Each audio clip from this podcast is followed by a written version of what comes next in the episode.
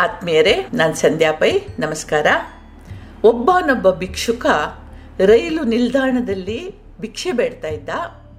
ಒಂದು ದಿನ ಶ್ರೀಮಂತಿಕೆ ಮೈ ಎತ್ತಿದೆ ಅಂದ ಹಾಗೆ ಕಾಣ್ತಾ ಇದ್ದವನೊಬ್ಬನನ್ನ ಇವನು ನೋಡ್ದ. ಕೈ ತುಂಬ ನೀಡಬಹುದು ಅಂತ ಯೋಚಿಸಿ ಅವನ ಹತ್ರ ಹೋಗಿ, ಸೇಠ್ಜಿ, ಹರಿಯದ ಬಡತನ ಏನಾದರೂ ಕೊಡಿ ಅಂತಂದ. ಸೇಠ್ಜಿ ಇವನನ್ನ ಮೇಲಿಂದ ಕೆಳಗೆ ತನಕ ನೋಡ್ದ. ಅಲ್ಲಯ್ಯ, ನೀನು ಯಾವಾಗಲೂ ಯಾರಿಗಾದರೂ ಏನನ್ನಾದರೂ ಕೊಟ್ಟಿದೀಯಾ ಬರೀ ತೆಗೆದುಕೊಳ್ಳೋದೇ ಬದುಕಲ್ಲ, ಚಿಕ್ಕ ಪುಟ್ಟದಾದರೂ ಸೈ ಕೊಡೋದನ್ನು ಕಲ್ತ್ಕೋ ಅಂತಂದ. ಇವನಿಗೆ ಒಂಥರ ಇರಿಸು ಮುರುಸಾಯ್ತು. ಸ್ವಾಮಿ, ನಾನೇ ಬೇಡಿ ಜೀವನ ನಡೆಸ್ತೀನಿ, ಇನ್ನು ಕೊಡೋಕೆ ನನ್ನಲ್ಲಿ ಏನಿದೆ ಅಂತಂದ. ಸೇಜ್ಜಿ ಬಿಡಲಿಲ್ಲ. ಏನಾದರೂ ಇರಬೇಕು. ಏನೂ ಇಲ್ಲದವ ಅಂತಂದ್ರೆ ಯಾರು ಇಲ್ವೇ ಇಲ್ಲ. ಇಲ್ವೇ ಇಲ್ಲ ಅಂತಾದರೆ ತೆಗೆದುಕೊಳ್ಳುವ ಹಕ್ಕು ನಿನಗಿಲ್ಲ ಅಂತ ಹೇಳಿ ಸೀದಾ ಹೊರಟೋದ ಸೇಟನ ಮುಖಗಳು ಭಿಕ್ಷುಕನ ಎದೆ ತಟ್ಟಿದ್ವು. ಹೌದಲ್ಲ? ಇಷ್ಟು ಕಾಲ ಬರೀ ತೆಕ್ಕೊಂಡು ತೆಕ್ಕೊಂಡು ತೆಕ್ಕೊಂಡು ಋಣಭಾರ ತುಂಬಿ ಹೋಗಿರಬೇಕು. ಏನಾದರೂ ಕೊಡೋ ಸಮಯ ಬಂದಿದೆ, ಆದರೆ ಏನು ಅಂತ ಯೋಚಿಸೋದು ಶುರು ಮಾಡ್ದ. ಎಷ್ಟು ಯೋಚಿಸಿದ್ರು ಏನು ಕೊಡಬಹುದು ಅನ್ನೋ ಪ್ರಶ್ನೆ ಯಕ್ಷ ಪ್ರಶ್ನೆಯಾಗೇ ಉಳಿತು. ಮಾರನೇ ದಿನ ಬೆಳಗ್ಗೆದ್ದು ಎಂದಿನಂತೆ ರೈಲ್ವೆ ನಿಲ್ದಾಣದ ಹತ್ರ ಹೆಜ್ಜೆ ಹಾಕಿದ. ದಾರಿಯಲ್ಲಿ ಚಿಕ್ಕದೊಂದು ಕಾಡು ದಾಟಬೇಕಿತ್ತು. ಎಂದೂ ಅವನ ಧ್ಯಾನ ಅದರ ಹತ್ರ ಹೋಗಿರಲಿಲ್ಲ. ಆ ಕಾಡಿನಲ್ಲಿ ಬೇಕಾದಷ್ಟು ಥಂಡಿಯಾಗಿ ಬೆಳೆದು ಘಮಘಮಿಸುತ್ತಿದ್ದ ಚಂದದ ಹೂಗಳು ಇವನ ಕಣ್ಣಿಗೆ ಬಿದ್ದವು ಇವನ ತಲೆಯಲ್ಲಿ ಮಿಂಚು ಬಿತ್ತು. ಹಿಡಿ ತುಂಬ ಹೂ ತಗೊಂಡು ಹೋಗಿ ನಿಲ್ದಾಣಕ್ಕೆ ಬಂದ.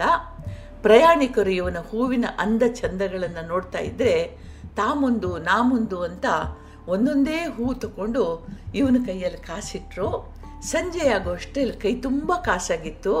ಭಿಕ್ಷುಕನಿಗೆ ಆಶ್ಚರ್ಯ, ಜೊತೆಗೆ ಆನಂದ ಒಟ್ಟಿಗೆ ಆಯಿತು.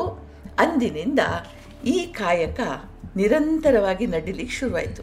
ಹೂವಾಯಿತು, ಬಣ್ಣ ಬಳಿದ ಕೊಂಬೆ ರೆಂಬೆಗಳಾದವು.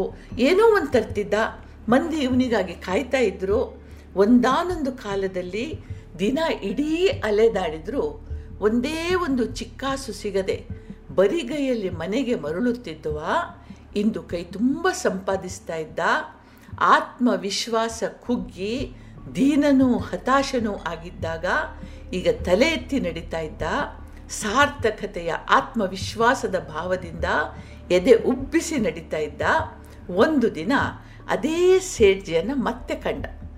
ಒಂದು ಚಂದದ ಹೂವನ್ನು ಅವರು ಮುಂದೆ ನಿಂತ ಸೇಜ್ಜಿ ಆಹಾ, ಎಂಥ ಚಂದದ ಹೂವು, ಎಂಥ ಪರಿಮಳ, ಈ ಹೂಗಳೆಲ್ಲ ನನಗೆ ಕೊಡು ಅಂತಂದ.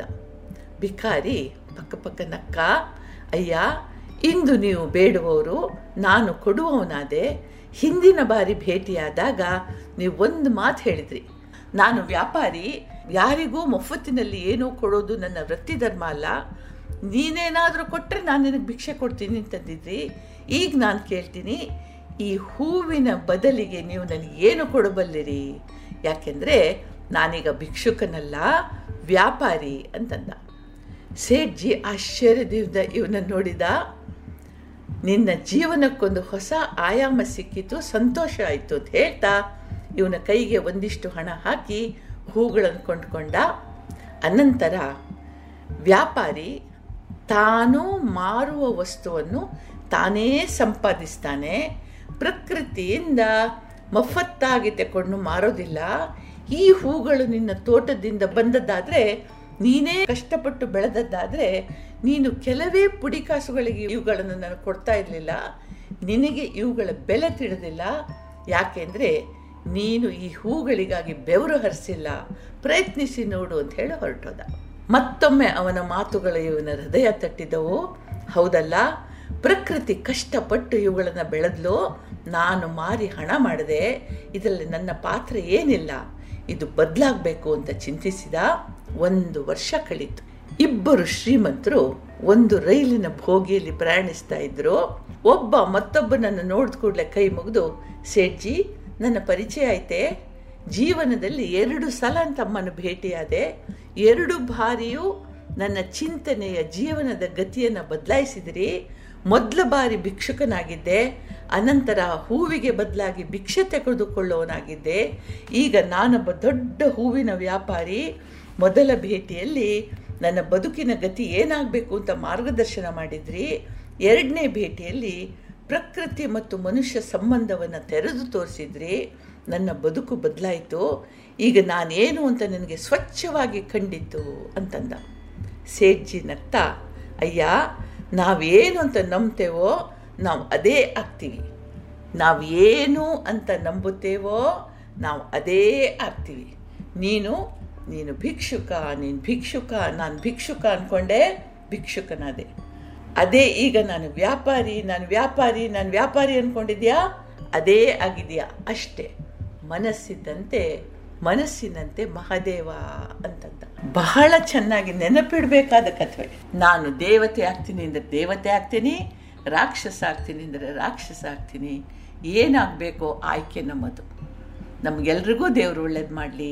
ಜೈ ಹಿಂದ್.